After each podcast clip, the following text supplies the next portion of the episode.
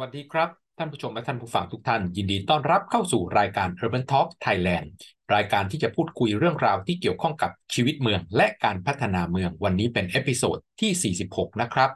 อุปสรรคการพัฒนาเมืองในทวีปแอฟริกา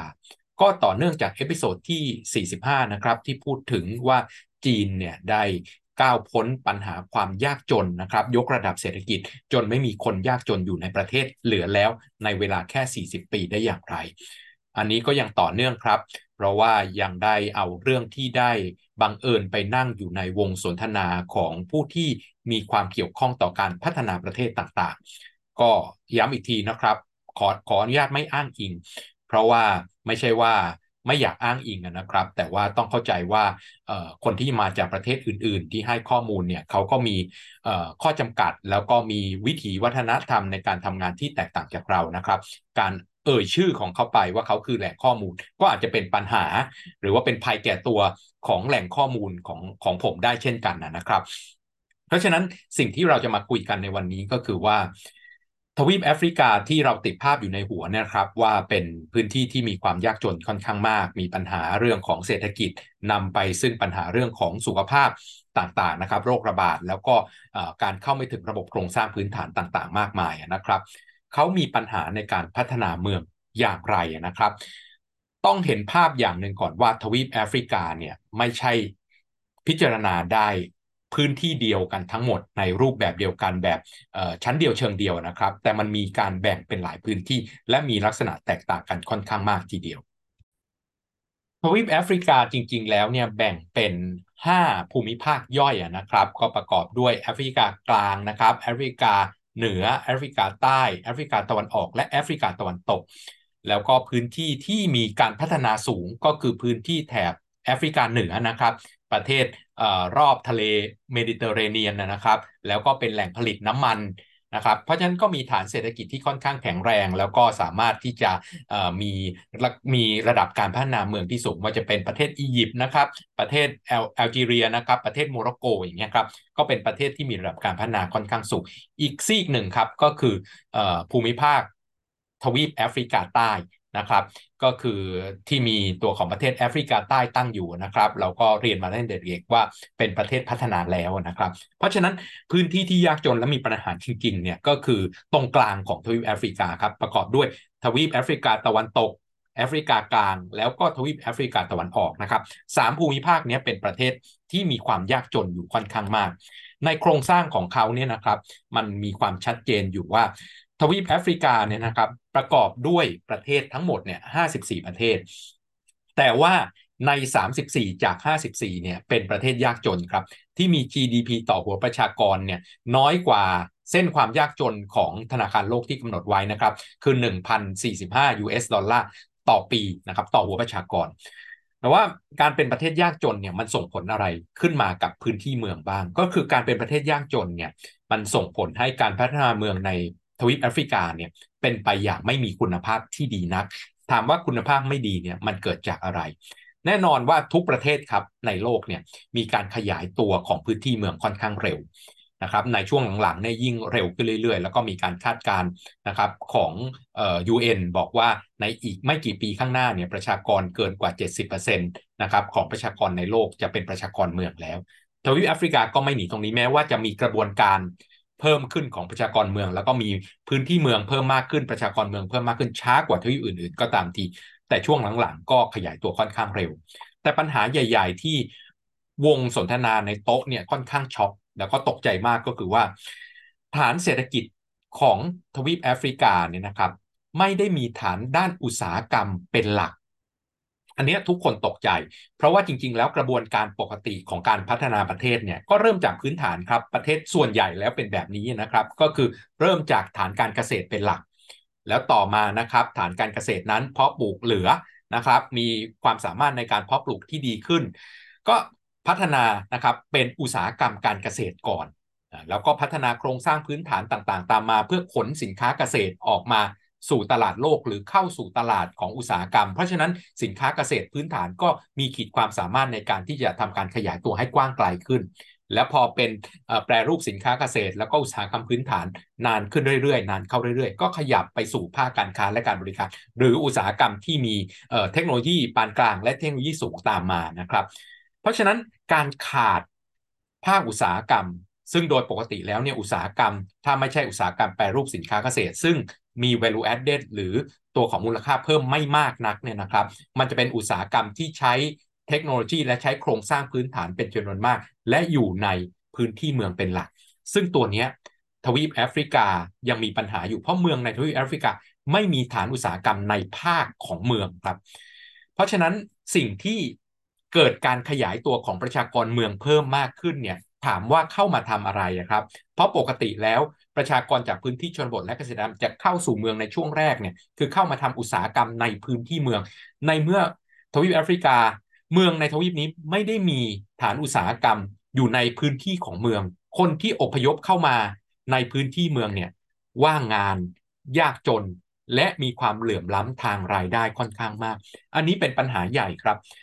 คนจนเมืองเนี่ยเป็นปัญหาใหญ่กว่าคนจนในพื้นที่ชนบทและเกษตรกรรมนะครับ ยังจำได้ว่าตอนที่โรงงานอุตสาหกรรมแถบสมุทรปราการนะครับ ถ้าท่านจำได้ย้อนกลับไปเมื่อ 10 กว่าปีที่แล้ว จะมีแบบโรงงานเย็บรองเท้า โรงงานเท็กซ์ไทต่างๆ ที่อยู่มาวันหนึ่งนะครับ ปิดไปเฉยๆเลย เมื่อวานนี้คนงานยังมาทำงานอยู่เลย วันรุ่งขึ้นก็ตื่นมาทำงานเหมือนเดิมครับ แล้วโรงงานปิดไปแล้วครับ โรงงานเหล่านี้ย้ายออกจากสมุทรปราการไปอยู่ที่ส่วนใหญ่แล้วนะครับ อยู่ที่อำเภอแม่สอดจังหวัดตาก เพื่อไปเอาแรงงานราคาถูกนะครับ จากเพื่อนบ้านของเราเมียนมานะครับ แต่ว่าจากเรื่องของปรากฏการณ์นั้นเนี่ยเพื่อนผมนะครับที่อยู่ที่ประเทศอื่นเนี่ยก็ส่งข้อความมาถามว่าเป็นปัญหาใหญ่ไหมเพราะเขาเห็นข่าวนะครับเป็นปัญหาใหญ่ไหมบอกไม่เห็นมีปัญหาอะไรมากมายนักเลย แน่นอนปัญหาที่เกิดขึ้นกับคนที่ตกงานมันคือมันเป็นเรื่องใหญ่แต่ในภาพรวมเนี่ยก็บอกว่าไม่ได้เป็นปัญหาใหญ่เขาบอกว่าในมุมของเขาเนี่ย มันเป็นปัญหาใหญ่นะ เพราะมันจะเกิดปรากฏการณ์ที่เรียกว่าคนจนเมือง คนจนเมืองเนี่ยในมุมในการจัดการเมืองเนี่ยเป็นปัญหาหลักๆ เพราะว่าถ้าคนจนในพื้นที่ชนบทและเกษตรกรรมเนี่ยเขายังไปทำการเกษตรนะครับ มีข้าวกินมีบ้านอยู่แหละ แต่ว่าคนจนเมืองเนี่ยไม่มีภาคเกษตรครับ ถ้าตกงานคือตกงานเลย ไม่ได้มีข้าวกินมีบ้านอยู่นะ เพราะว่าบ้านก็ต้องเช่า ข้าวก็ต้องซื้อไม่ใช่มีแบบ ข้าวที่ไปปลูกเก็บผักเก็บหญ้านะครับอยู่ในพื้นที่ชนบทและเกษตรกรรมพึ่งพาญาติพี่น้องบ้างก็ได้เนาะยังมีกินน่ะแต่ว่าคนจนเมืองเนี่ยเป็นปัญหาที่คนในภาคพื้นยุโรปเนี่ยค่อนข้างกลัวกันมาก แต่ผมก็ตอบเขากลับไปครับว่า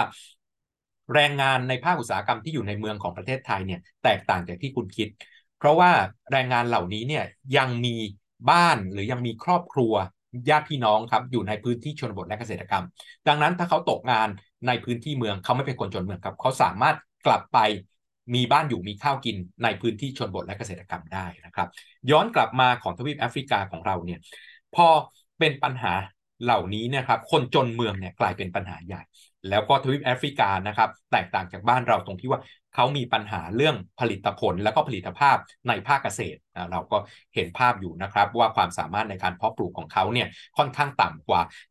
แถบบ้านเราค่อนข้างมาก เพราะฉะนั้นการที่เขาย้ายหนีจากพื้นที่ชนบทและเกษตรกรรมมาสู่พื้นที่เมืองเนี่ยเขากลับไปเขาก็ไม่มีอะไรกินเหมือนกันครับ เพราะฉะนั้น อันนี้คือปัญหาปัญหาใหญ่ว่าเมืองเขากลายเป็นแหล่งรวมของคนจนเมือง และมีโอกาสในการจ้างงานเนี่ยค่อนข้างน้อยเพราะไม่มีภาคอุตสาหกรรมนะครับอยู่ในพื้นที่เมือง เพราะฉะนั้น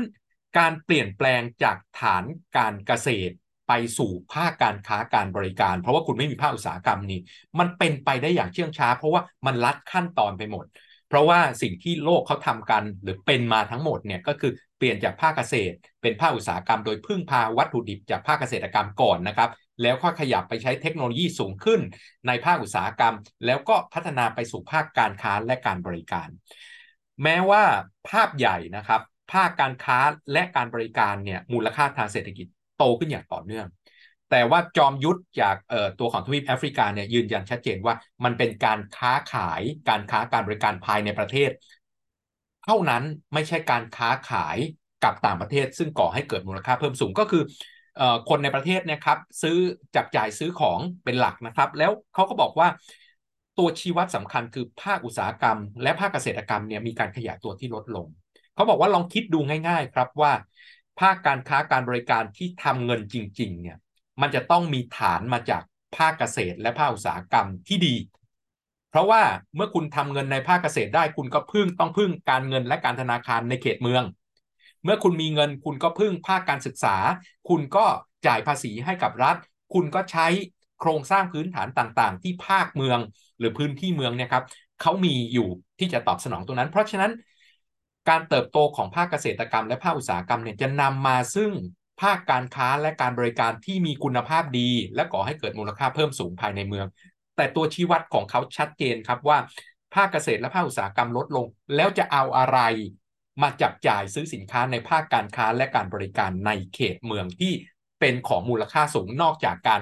จับจ่ายใช้สอยในชีวิตประจำวันเท่านั้นเอง เอาง่ายๆครับว่าคนในภาคเกษตรและภาคอุตสาหกรรม ถ้าไม่ได้มีรายได้เพิ่มขึ้น เขาจะเอาเงินที่ไหนไปฝากธนาคาร และก่อให้เกิดการหมุนเวียนของเม็ดเงินในระบบเศรษฐกิจนะครับ ทีนี้ ลองมาดูว่าปัญหาเมืองนะครับซูมอินมาที่ปัญหาเมืองในทวีปแอฟริกาเนี่ยมันเกิดจากอะไร ต้นทางนะครับมันเกิดจากการล้มเหลวในโครงการปรับโครงสร้างทางเศรษฐกิจ หรือเรียกว่า structural adjustment program ที่ออกมาโดยธนาคารโลกและ IMF นะครับระหว่างปี 1990 ถึง 2005 ท่านนึกถึงตอนที่เราเจอเศรษฐกิจต้มยำกุ้งนะครับ ปัญหาใหญ่ ๆ ของเราเนี่ย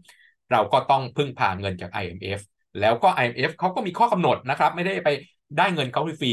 เขาก็มีข้อกำหนดนะเขาเข้ามาช่วยปรับโครงสร้างทางเศรษฐกิจให้เงินสนับสนุนต่างๆ เขาก็มีข้อกำหนดของเขาอย่างเช่น ประเทศไทยโดนเรื่อง privatization นะครับอบอกว่ารัฐเนี่ยต้องไม่ทำเองแล้ว ต้องเป็นรัฐวิสาหกิจต้องเอาออกไปสถาบันการศึกษาในระดับอุดมศึกษาก็ต้องออกจากรัฐกลายเป็นมหาวิทยาลัยในกำกับของรัฐนะครับ เพื่อลดภาระ การใช้จ่ายทางการเงินการคลังของรัฐบาลให้เล็กลง เพื่อให้เหมาะสมกับสถานการณ์ แต่เขาเอาเกณฑ์แล้วก็ความคิดของโลกอะครับ ธนาคารโลกและ IMF เนี่ยเขาก็คิดแบบภาพใหญ่นะครับ คิดแบบ standardize มาครอบกับทวีปแอฟริกา ปรากฏว่า มันไม่ประสบความสำเร็จเลยครับ มันล้มเหลวนะครับ มี paper หลาย paper ที่ระบุความล้มเหลวของตรงนี้แล้วคนแอฟริกันเองก็บอกครับว่ามันไม่ประสบความสำเร็จและยิ่งทวีปัญหาครับเพราะเป็นหนี้นะรับเงินจากธนาคารโลก รับเงินกู้นะครับจากตัว IMF มาก็ต้องจ่ายคืน แต่ว่าเขาเอาเกณฑ์ต่างๆ ที่เป็นเกณฑ์ปกติเกณฑ์มาตรฐานของโลกเกณฑ์ที่ชั้นเดียวเชิงเดียว one size fits all ครับมาใช้กับแอฟริกา ซึ่ง ปัญหาของแอฟริกันและวิถีของแอฟริกันเนี่ยไม่ได้ไม่ได้สอดคล้องกับสิ่งที่เป็นนโยบายในการปรับโครงสร้างทางเศรษฐกิจที่ธนาคารโลกและ IMF เนี่ยได้เอาเข้ามาใช้กับทวีปแอฟริกา เพราะฉะนั้นสิ่งที่เป็นปัญหาเนี่ยก็คือทิ้งเอาไว้ครับว่าเป็นหนี้และแถมยังไม่ได้ปรับโครงสร้างอย่างสอดคล้องกับทรัพยากร วิถีชีวิต ข้อจำกัดต่างๆ ภูมิศาสตร์ต่างๆ ของทวีปแอฟริกาอีกด้วยนะครับ เพราะฉะนั้น หลังจากปี 2005 เนี่ยก็เริ่มนะครับแก้ปัญหาต่างๆ ที่เรื้อรังมานะแต่ว่าณเวลาเนี้ยผลิตผลผลิตภาพจากเศรษฐกิจของเมืองนะครับ พวกการค้าการบริการเนี่ยยังน้อยที่สุดในโลกเมื่อเทียบกับทวีปอื่น ๆ แล้วก็เมืองก็ขยายตัวช้าครับเพราะฐานการผลิตเนี่ยไม่เข้มแข็งพอที่จะช่วยให้เกิดการขยายตัวทางเศรษฐกิจและการจ้างงานได้นะครับ ถ้าไม่ไม่มีภาคอุตสาหกรรมในเขตเมืองเขาเข้าใจก่อนนะครับ ภาคอุตสาหกรรมเนี่ยมันมีภาคอุตสาหกรรมที่อยู่ในพื้นที่ชนบทและเกษตรกรรม ก็คือการแปรรูปสินค้าเกษตรเบื้องต้นนะครับ เอาวัตถุดิบต่างๆเนี่ยที่เพาะปลูกได้นะเข้ามาทำการแปรรูปเบื้องต้น แต่ว่ามันจะต้องถูกส่งต่อมาทำการผลิตต่อเนื่องในเขตพื้นที่เมือง ไม่ว่าจะเป็นสินค้าที่มีเรื่องของเทคโนโลยีสูงขึ้นกว่าการแปรรูปเบื้องต้นนะครับ โดยใช้วัตถุดิบภายในพื้นที่เป็นหลัก เพื่อตอบสนองความต้องการของตลาด ต่างประเทศนะครับ เพื่อให้มีเรื่องของมูลค่าสูงขึ้น แต่ว่าสิ่งที่เขาคิดก็คือว่ามันต้องไปพัฒนาอุตสาหกรรมในเขตเมือง เพื่อเป็นนกลไกคนจักทางเศรษฐกิจหลักในการพัฒนา เพราะว่าผลการศึกษาทั้งหมดนะครับ ระบุเอาไว้แล้วว่า จะเป็นประเทศที่ขยายตัวทางเศรษฐกิจได้รวดเร็วเนี่ย เศรษฐกิจของเมืองต้องดีเป็นลำดับแรก แต่สิ่งที่เป็นปัญหาใหญ่ ๆ นะครับ ของทวีปแอฟริกาก็คือ โครงสร้างพื้นฐานและพลังงานยังไม่เพียงพอครับ พื้นที่ที่มีปัญหามากที่สุดที่ผมเล่าให้ฟังแล้วก็คือตรงกลางของทวีปแอฟริกาก็คือภูมิภาคแอฟริกากลางแอฟริกาตะวันออก และแอฟริกาตะวันตกนะครับ ตรงกลางเนี่ย43%ของพื้นที่นี้43%ของประชากรในพื้นที่นี้นะครับ ยังไม่มีไฟฟ้าใช้ แล้วเขาก็พูดชัดเจนครับ ไม่ใช่ไฟฟ้าอย่างเดียว ถนนประปาก็ไม่มี แล้วอุตสาหกรรมจะเกิดได้ไง เพราะหลักการของอุตสาหกรรมก็คือต้องการถนนเพื่อให้ supply chain นะครับในการส่งวัตถุดิบและในการส่งสินค้าที่ผลิตเสร็จแล้วออกไปเนี่ยมันมีความสะดวกที่สุด แล้วก็ประหยัดต้นทุนที่สุดนะครับ และต้องการ water supply and electricity guarantee ไม่ใช่แค่มีนะครับ แต่ว่าโรงงานมันจะต้องเดินเครื่องได้อยู่ตลอดเวลาตามความต้องการในการผลิต เพราะฉะนั้นต้องมีไฟฟ้ากับประปา เพียงพอต่อการผลิตในภาคอุตสาหกรรม เพราะฉะนั้นก็ต้องก็ชัดเจนครับจะไปมีอุตสาหกรรมได้ยังไง ก็ในเมื่อโครงสร้างพื้นฐานที่เอื้ออำนวยต่ออุตสาหกรรมยังไม่มีเลย แต่ว่าเขาคิดว่าพื้นที่เมืองเนี่ยจะทำให้เกิดการกระจุกตัวของฐานเศรษฐกิจต่างๆได้ และทำให้เกิดการประหยัดจากขนาด หรือ economy of scale ได้ ถ้าวางแผนเศรษฐกิจของ พื้นที่เมืองต่างๆ ไว้รองรับเป็นอย่างดี และมีโครงสร้างที่ดี เพราะฉะนั้นแนวทางในการพัฒนาเมืองในทวีปแอฟริกานะครับเขาได้ข้อสรุปมา 3 ข้อจากการที่นั่งคุยกัน เขาก็บอกว่าสิ่งสำคัญก็คือแผนพัฒนาประเทศนะครับ National Development Plan เนี่ยจะต้องระบุให้เห็นถึงแนวทางในการพัฒนาเมืองอย่างชัดเจนและมีโครงสร้างที่ดี อันนี้สำคัญนะครับ อาจจะคิดว่าแผนพัฒนาเศรษฐกิจและสังคมแห่งชาติแบบที่บ้านเรามีเนี่ยแผนพัฒนาประเทศเนี่ยมันก็น่าจะเป็นฟอร์แมตเดียวกันไม่ใช่ครับ ลองไปไล่ย้อนดูเอาของของประเทศไทยเลยครับ เมื่อก่อนนี้ในแผนฉบับต้นๆนนะครับ แผน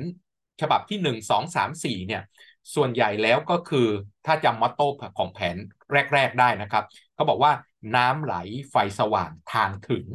ก็คือการพัฒนาโครงสร้างพื้นฐานเพื่อเอื้ออำนวยต่อการ ขนส่งวัตถุดิบทางการเกษตรนะครับ ที่เราผลิตได้เนี่ยออกสู่ตลาดให้สะดวกมากขึ้น รวดเร็วมากขึ้น ยังคงคุณภาพที่ดีมากขึ้น และเชื่อมโยงกับอุตสาหกรรมการเกษตรได้ ยังไม่พูดถึงการพัฒนาเมืองเลยนะครับ ในแผนฉบับแรก ๆ พูดถึงการพัฒนาโครงสร้างพื้นฐานเพื่อทำให้สินค้าเกษตรออกสู่ตลาดได้อย่างสะดวกรวดเร็วขึ้น และขยายไปสู่อุตสาหกรรมการเกษตรเพียงอย่างเดียว เริ่มพูดถึงเมืองอย่างชัดเจนเนี่ยในแผนฉบับที่ 567 นะครับ บางบางฉบับเนี่ยระบุเลยว่ากรุงเทพมหานครมีบทบาทอะไร จังหวัดปริมณฑลแต่ละจังหวัดเนี่ยมีบทบาทอะไรเช่นนนทบุรีเป็นที่อยู่อาศัยชั้นดีของภาคมหานคร สมุทรปราการนะครับ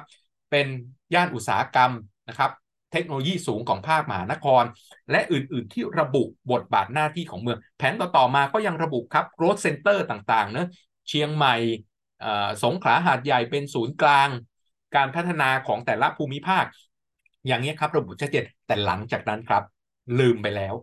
แล้วก็ไปใช้ข้อความที่คลุมเครือครับ เพราะว่าต้องตอบสนองทุกภาคส่วนเนาะจนไม่ได้อะไรสักอย่าง การพัฒนาหรือแผนแบบจำเพาะเจาะจงที่พัฒนาต่อได้ง่ายเนี่ยเริ่มไม่มีในแผนหลังๆที่ผ่านมานะครับ ไม่ว่าจะเป็นเรื่องของเศรษฐกิจพอเพียงบ้างนะครับ เรื่องของออพัฒนาอย่างยั่งยืนบ้างนะครับ ก็มีคำแบบนี้เข้ามาแต่ไม่ได้ระบุลงไปครับ